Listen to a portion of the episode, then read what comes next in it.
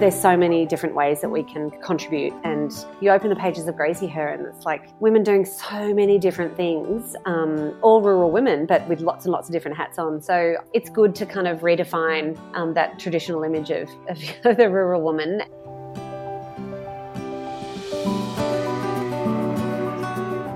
Hello, and welcome to season two of Life on the Land, a Graziher podcast telling stories of rural and regional women across Australia. I'm Sky Manson, I'm your host for this episode. Author, blogger, and farmer Sophie Hansen is no stranger to the Graziher crowd. She regularly contributes recipes to the magazine, working alongside other rural creatives to bring an everyday eating scene beautifully to life through great photography and beautiful styling. But Sophie actually grew up in the city, in Sydney, and she only moved to the country when she fell in love with her now husband Tim, who lives just outside of Orange in New South Wales. When she came, many years ago, she brought with her a love and a talent for many things cooking, writing, and community. And since being in the country, she's found a way to use these talents to spread the word to an audience in the city about the awesomeness of life on the land.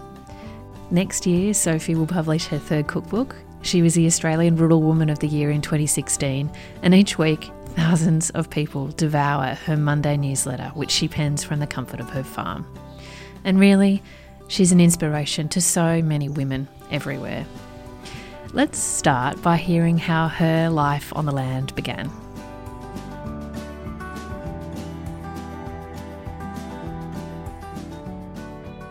No, I wasn't always a country girl. I grew up in Sydney. Uh, I mean, having said that, my mum and dad, we, we shared a farm just out of Mudgee with another family when I was a kid. So definitely, and, and had lots of cousins and stuff in the country. So I definitely had a lot of exposure to country life. But no, I, w- I definitely grew up, went to school in the city and never really for a minute thought that I would um, live my adult life in the country. That's the way it turned out. oh, that's so interesting. So you didn't ever imagine that, that that was what you would like to one day do to to end up on a farm, given that your rallies were so um, involved in it. Mm.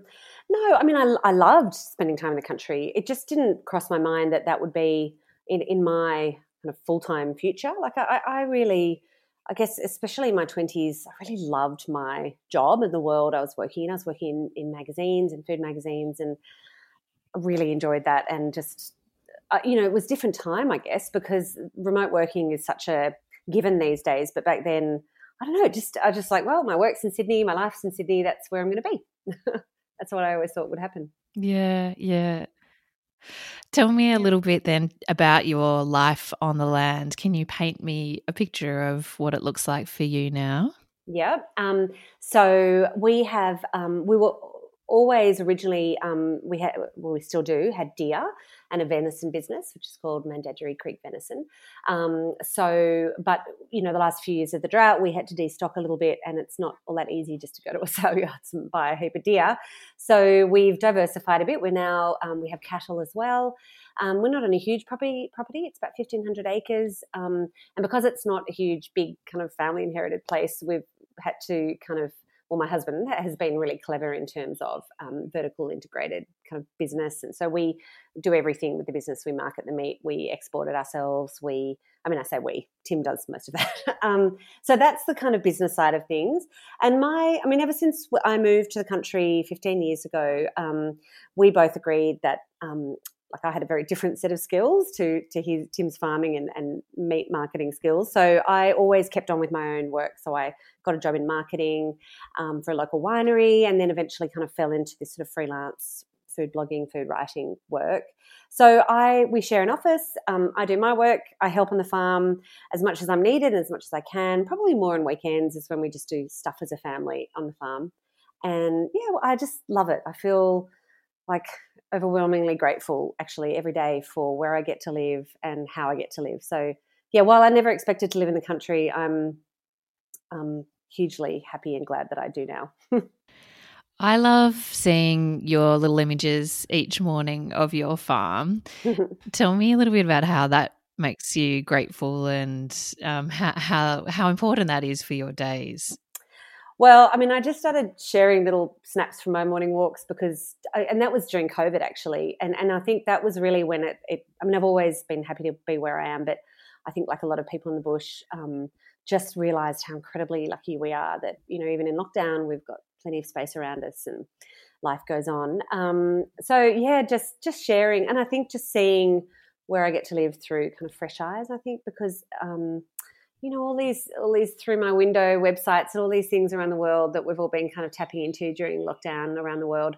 Um, I think it's made a lot of us feel really more aware and grateful for where we do live. Um, so yeah, I just kind of snapping snapping my morning walks among other things and um, you know when we're out and about doing our farming stuff because I, I, often think because I know what it was like to live in the city and, and be interested in what goes on on farms um, I don't take that for granted either so often like when I'm helping people with their social media which is kind of another thing I do I always say to people um, don't underestimate how interested people are in what goes on behind those farm gates like those little snaps in the yards or whatever it might be share them because I think people like to see. We're nosy as well. We like to see what goes on in different people's workspaces and homes. So I do share bits and bobs when I remember to pull my phone out. and um, yeah, it's nice because it reminds you to sort of stop and take a little snapshot in your head or on your phone and think about where you are. And it's so simple what what you do. It's just a snap. It's not highly produced or, you mm. know, too thought out, I imagine. No, and actually I find more and more now, the more I think things through, the more I kind of freeze up. So sometimes you just, I think, just do it. Just press play, do what you. I mean, as long as you feel okay with it, and it's something you want to share. But um, it's um, yeah. I think the the less thinking sometimes with these things can, things can be the be- the better.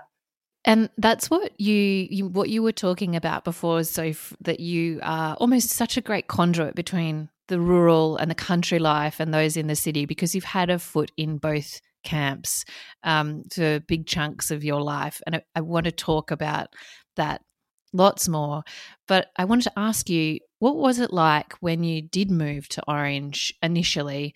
That transition from the busy, buzzy, uh, glamorous, even city life where you were working with magazines and and in marketing, and there was you know so much happening there to the quieter life. Because of course, this was at a time also before social media existed, wasn't it? Mm, yes, it was just on the cusp of it. Like food blogs, I think were just starting to kind of happen, but Instagram wasn't born yet. I think it's just ten years this month or this week actually instagram. Um, it was look it was great. I mean i was like completely head over heels in love with still am with my husband tim. And so i you know we met and got engaged in three months. It was super quick but didn't feel rushed or anything. Um, so i was just like oh my god yes yes yes it was all good and i just kind of packed up and I was working for um, R.M. Williams magazines at the time, so on Outback and Hoofs and Horns, which sadly doesn't exist anymore, not Horse and Hound, like everybody who's ever seen Notting Hill always says to me.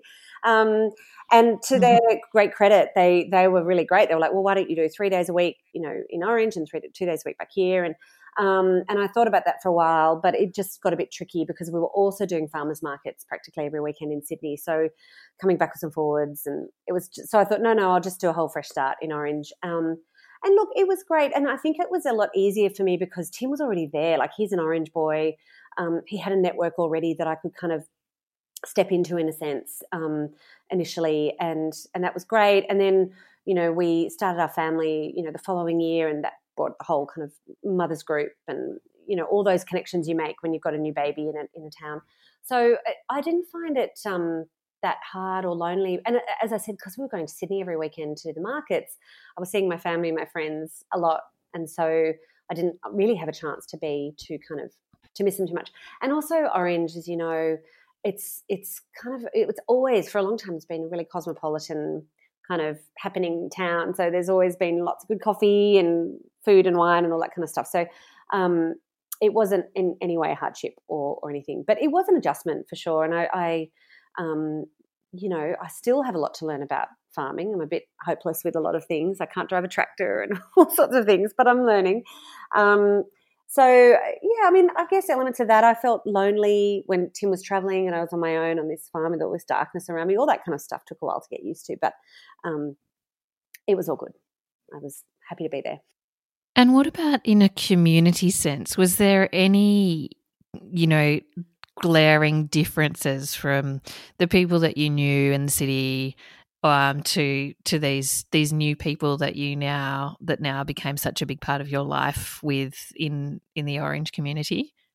Um, I think the, the main difference was like everybody kind of knows you, and everybody like you walk down the street and um, everyone stops and chats, and they know your business, and they know you're pregnant, and they know you know what you're up to, and and um, and I have to say that took a little bit of getting used to for me because um, you know the world I was living in in Sydney, I was in an apartment, I was in the inner city.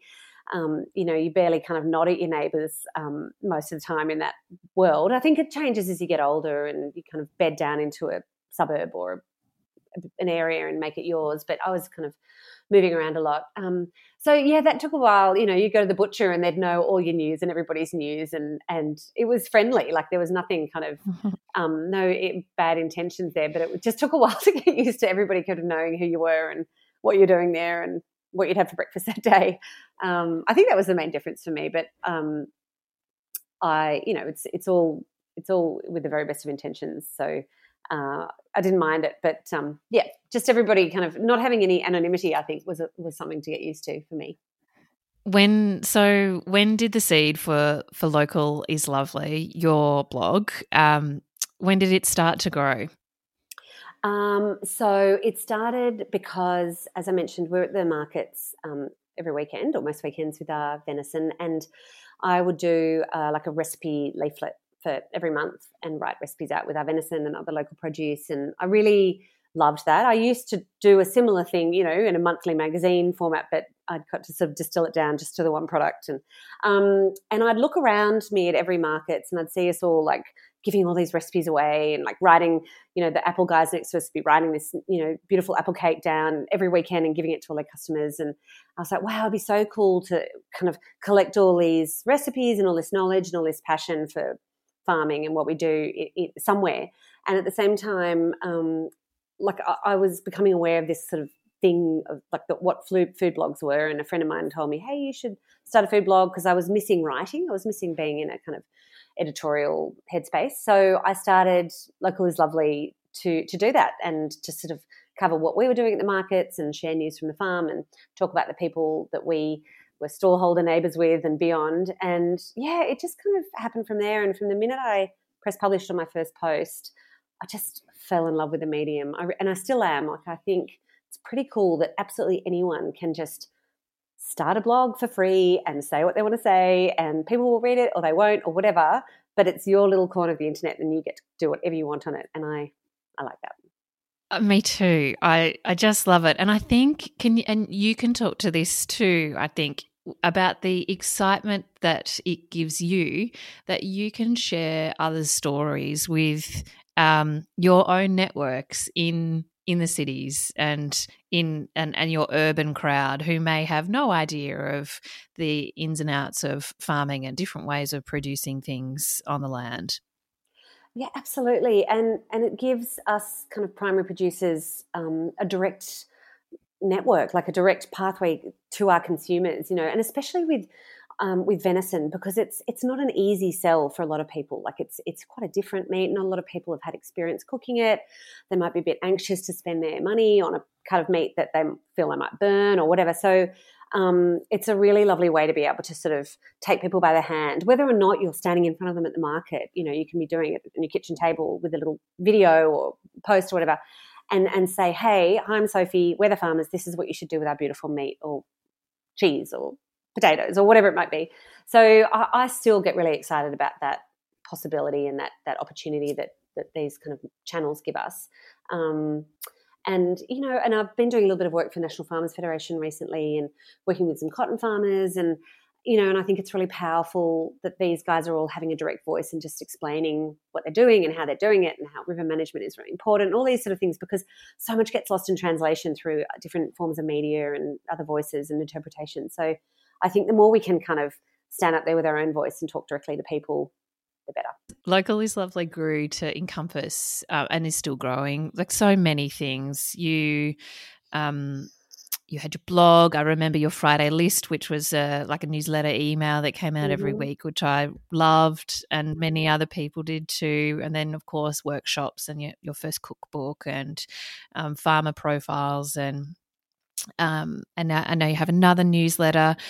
Um, what can you tell me a little bit about your ap- approach to that and locally is lovely as a an evolving business and when you've decided to change and and pivot and offer new things for your followers? Mm, um, uh, Sky, I really wish I could say there was like a grand plan. um, it's been really, um, uh, let's say, organic um, the way it's all kind of uh, happened. And I think, like, the one thing I, I do think is if you just sort of keep showing up and putting good stuff out there, opportunities do come from that. Like, for years, I blogged three times a week, two times a week, and, you know, everyone around was like, you putting so much time into this. What's it going to lead to? And it's like, oh, I don't know, you know, something. And then, you know, then it becomes a book or whatever. So I think, um, you know, like, and also what's what works for you in your life. Like, you know, you and I did our podcast together for a few years, and My Open Kitchen and all that stuff was great. And then, um, you know, and then another book came along, so I had to like kind of pivot and just focus on that completely. And um, so I think it's just really what what's manageable with your other commitments, um, because yeah, like we've all got to pay the bills. So then freelance work comes in that your name doesn't necessarily get attached to, but it pays the bills. And so then maybe your passion projects have to take a little side sideline for a moment, and they come back when it's the right time. But um, you know, my newsletter I do every Monday. I really love doing that, so I do it every week because I enjoy it. You know, so I think um, finding something that doesn't feel like a slog is probably um, the key to keep it, to con- continuing with it. One of those opportunities was the uh, RIRDC, now AgriFutures Rural Woman of the Year award, which you won in uh, 2015, wasn't it? Uh, 2016. 2016. Yeah. Um, so amazing. I mm. remember it clearly. I just started working with you on the My Open Kitchen podcast. Yeah. Um, tell me what this year did did for you. Um, how did it widen your horizons? And yeah. Um, it was amazing opportunity, and I like couldn't recommend to to anyone who has like an idea they want to kind of evolve um, more, like to, to, suss out the Rural Woman Award. Um, I, I, guess the main thing for me was it, it like it certainly um, introduced me to some incredible women who I find very inspiring, and I've learned a lot from. But also just sort of gave me the courage of my convictions. You know, I'm as you know, I'm not a, a rural woman by birth, and I felt like a bit of a a fake for a while there, like, you know, as a city girl and just come to the country and banging on on social media or whatever.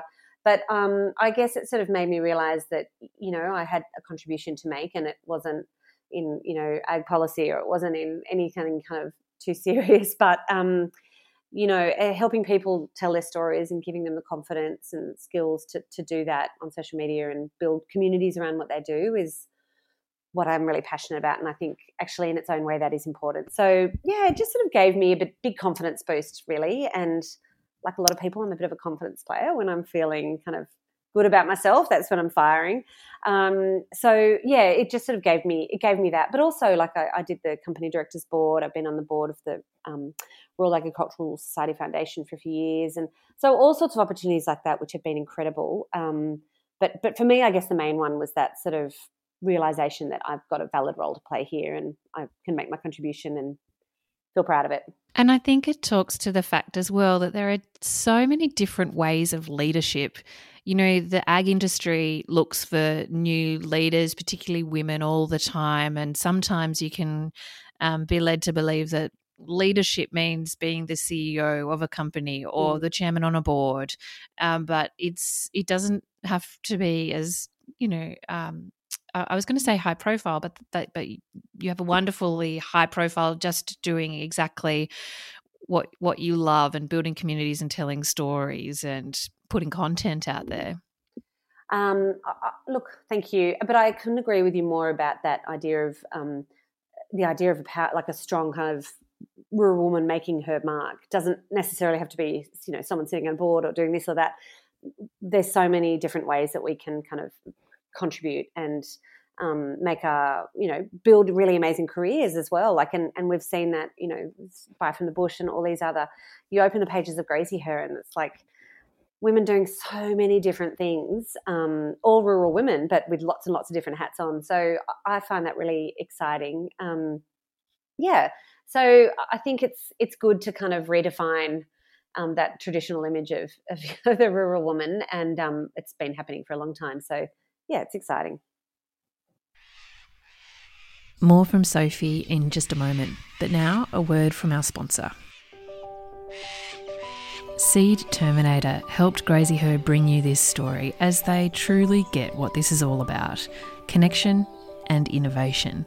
A homegrown South Australian business with roots on Kangaroo Island, Seed Terminator's ethos revolves around technology rooted in a love for the land and respect for those who nurture it. Their mission is to safeguard our farms for future generations while making the biggest possible difference to the world of food production. They do this by producing groundbreaking ag tech that offers farmers an economic, sustainable, foolproof way to banish weeds for good. The Terminator is a simple attachment to the rear of the combine and uses steel to crush, shear, impact, and grind the weed laden chaff material, killing 99% of weeds non chemically. To find out more, head to seedterminator.com.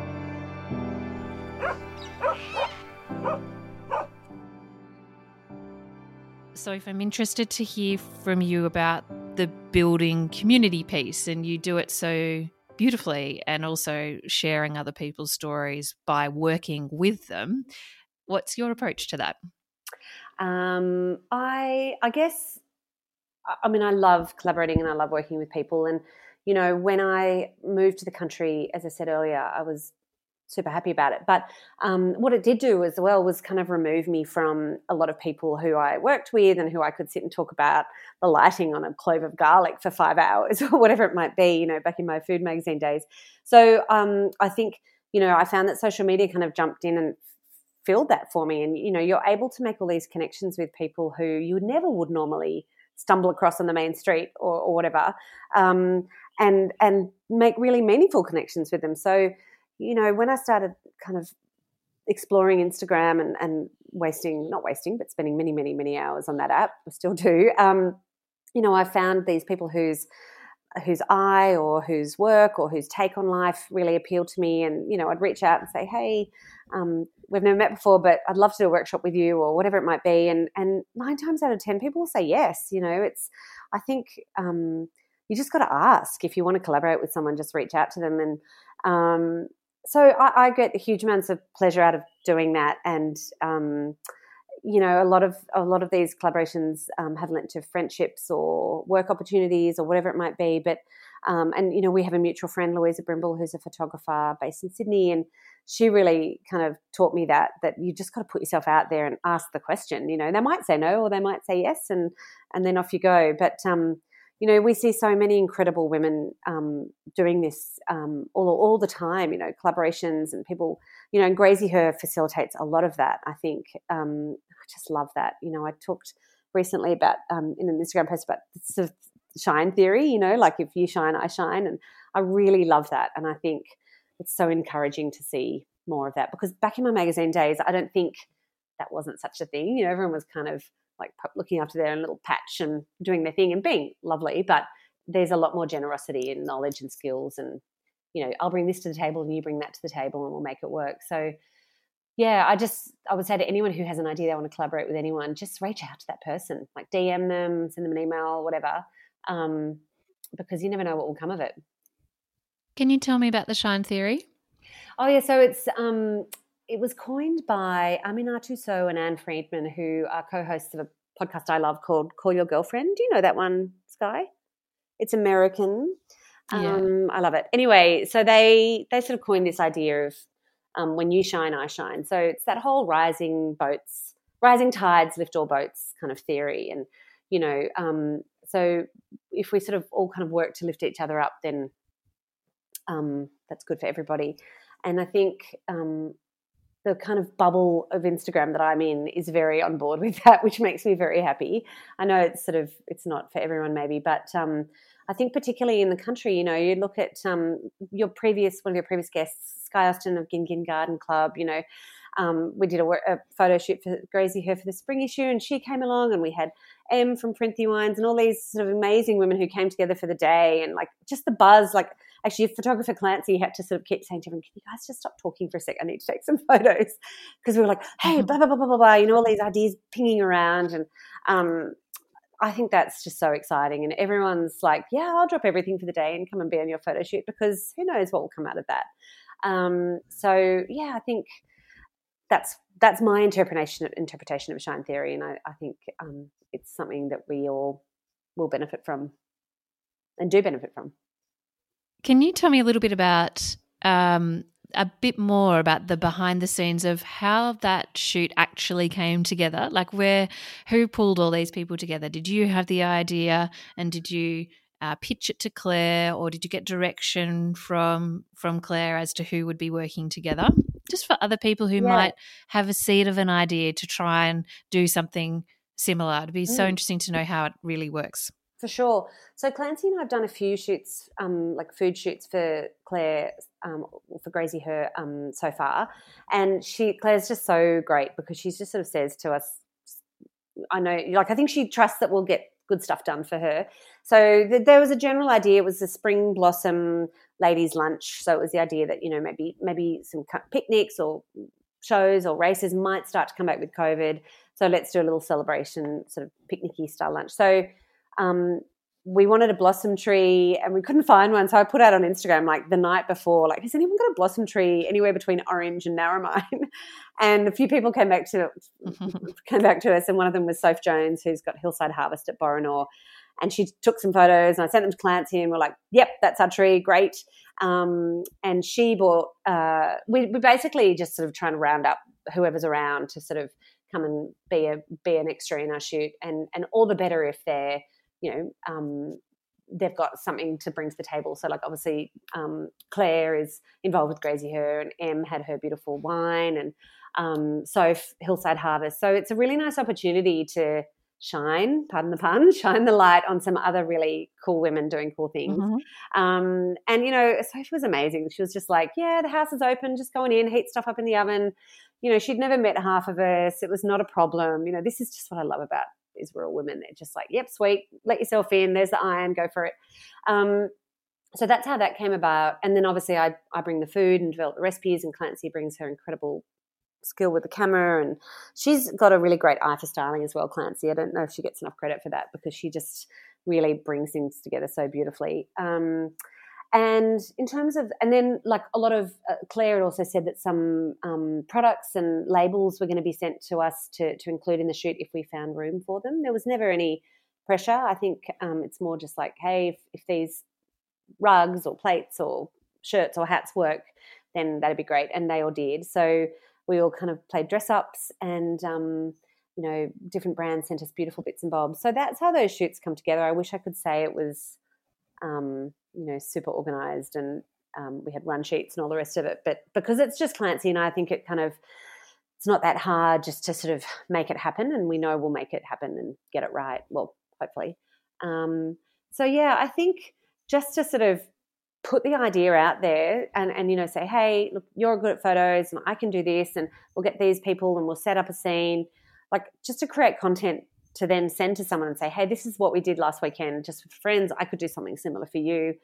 Are you interested? That kind of thing. Like just taking that initiative. I think if, if people did have an idea for something like that they wanted to do, just to do it and then send the photos off and say, hey, if this is something you're interested in, I can do it again for you. Or and it's just a great opportunity to be in the same place with some of these people for a day because you don't always get to see them face to face. Absolutely. The friendships that are born out of that are, yeah, so great the, yeah. because of the shared experience, and and it's always a well, you'd imagine that it's a wonderful a wonderful experience, good fun. Mm. Um, you, I think you're like such a good person to ask this question of what what is the appetite for rural content at the moment like? And you've been in this scene for um, more than 10 years now. And I suppose you see it ebb and flow and you've pitched lots of stories and taken photos for lots of publications. You're up to your third cookbook now. Um, yeah, is is um, rural and regional living and its people having its moment in the sun now, or has it been building gradually? I'm just interested to hear what you think. Um, I think I think it has been building for a long time. Like we all know, magazines like Country Style have, and Outback magazine have always had like really big loyal followers in the city. Um, so there's always been that fascination, I guess. But I do think now um, it's it's really at a new high. I think Buy from the Bush has had a big part of that. I think you know podcasts like this one. There's a lot of rural podcasts that are ama- doing amazing work, kind of spreading these stories. And I think you know with COVID and border closures, we've all become a lot more aware of um, just what we do produce here in Australia or here in our state or whatever it might be. And um, there's a real interest in in the stories behind our food and fibre. I think that's never been there before, or or not to this level. So I think you know the more we can kind of jump onto that and and and step into that interest ourselves as real people telling the stories to our consumers, the better. Um, yeah, I, I, definitely think there's been a huge um, uptake in in that kind of general interest, and also like because I know it's not for everyone. I know that people are still in drought, but but it has for a lot of people been a really good season, and I and I think that story's been spreading around and you know in the cities and everyone's really happy. Like everyone's like, oh, we've seen you guys go through droughts and bushfires. It's just awesome to see all these photos of green grass swaying mm. in the mm. wind, you know. So um, yeah, I, I think I feel really reassured and really optimistic that that there is this sort of um, increase, not like across the board. I know some people are just uninterested, but there is a real um, active interest. It's so good, and it's such an encouragement to keep the to to keep putting yourself out there and keep the content flowing and keep the pictures coming in. And like you say, with your experience with local is lovely. That um, you just never know something could come of it um, if if you're in front of people enough. Mm. Yes, I mean it depends what you sorry depends what you want to get out of it. I guess like if you're just sort of doing it to connect with friends and family, then awesome. But if you want to like build yourself a little mini platform or big platform, um, yeah, like as we've said before, you and I, like you just never know who's watching or who's looking for good stories or who might want to collaborate with you. Or so, you know, just just keep showing up. And like I mentioned Claire before, like she shares so much knowledge on her Instagram account, Gingin. Is it Gingin or Gingin? Gingin Garden Club. Um, and you know look yeah. what's coming out of it like she's getting all this you know this traction and momentum and you know any anyone you know with a smartphone in their pocket and and some good stuff to share can build themselves a platform if they want one i think now and that's that's awesome so if i've got two more questions before i let you go um, mm-hmm. it's been so interesting to chat with you i know i know you so well and have worked with you and it still um, just makes me smile all the time hearing mm. about what what you do um, because you've been doing it for such a long time and i think you accurately reflect a little bit like the juggle that um, so many women all over face which is children driving to school um, being a part of the community cooking um, and trying to tie down a freelance um, role where you know there's lots of changes and nothing is quite um, you, nothing nothing stays the same for very long.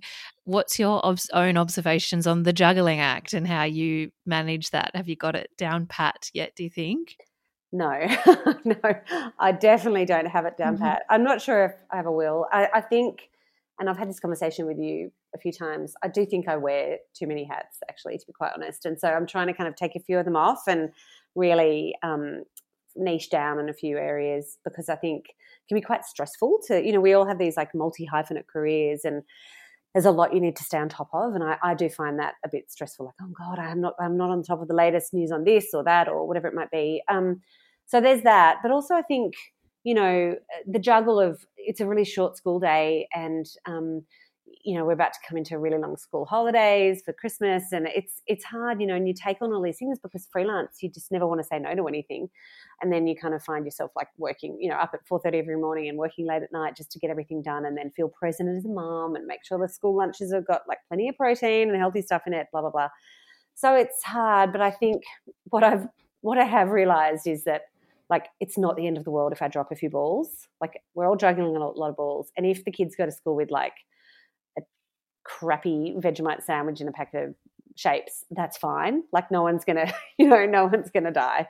Um, or you know, if you don't post on your blog or if you don't get that podcast up or if you don't like, that's fine. It's you, can drop some balls. It's not a problem as long as you just sort of keep showing up when you can with good stuff. Um, so yeah, I don't have the juggle down pat. I don't think any of us do, but um, I am being a lot gentler on myself these days. That if I don't do everything I want to do, or if I don't tick everything off of my to do list, um, it's okay.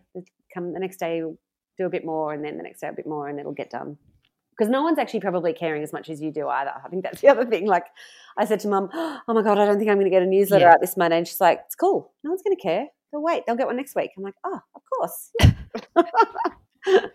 We're too hard on ourselves. Thanks, Mum. Sage advice from Mum. I was a bit offended. I was like, well, maybe one person will care. I worked really hard on it. anyway.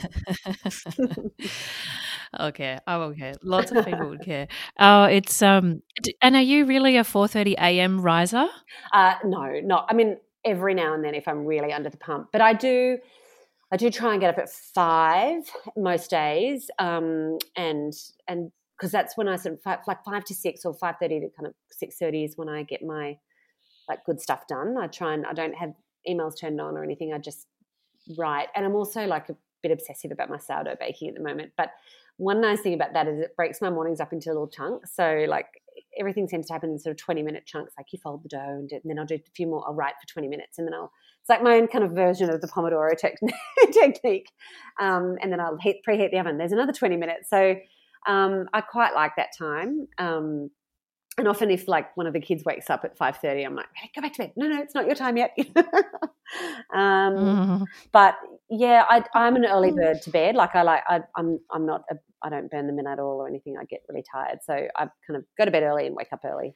Sounds really boring that's what works for me my final question is what's coming up for you soph in the in the future what exciting things can we look forward to from sophie hansen oh um so, well, my book, uh, In Good Company, which is coming out in, uh, I haven't got an exact date yet, but April, around April next year, which is really exciting slash terrifying. So, we're just like signing off on the cover right now and getting that all kind of like the exact wording right and all this sort of stuff. It just takes, it's such a long process. So, that's exciting. Um, and yeah, like I want to take a bit of a break over Chrissy just to really hang out with the kids and not be rushing off to my computer is every two seconds. So I'm going to try and take maybe January off, hit the beach.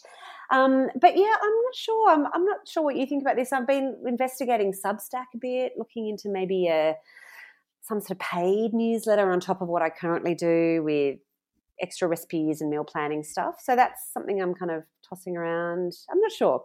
It'll bit of more of the same. Hopefully, a bit more freelance work that just sort of chugs away in the background. And yeah, get my garden sorted and hang out with the kids. Oh, sounds good.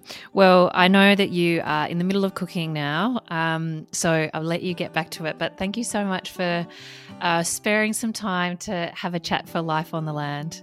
Oh, thank you for having me, Sky. And I, am sorry if I ramble a bit. I get a bit carried away with my answers sometimes. So hopefully you can like do some heavy editing and um, get get rid of all my rambles. But um, yeah, I loved chatting with you, and I wish we got to do it more often.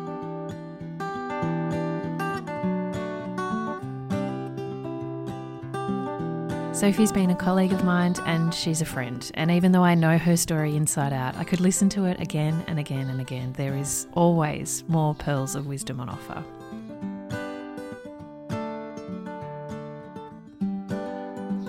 Life on the Land is a Graziher podcast and is independently produced. The best way that you can support this venture is to subscribe to the podcast in iTunes. And we love it when you share these wonderful stories with your friends in Australia and all over the world. We'll be back with another Life on the Land story next week.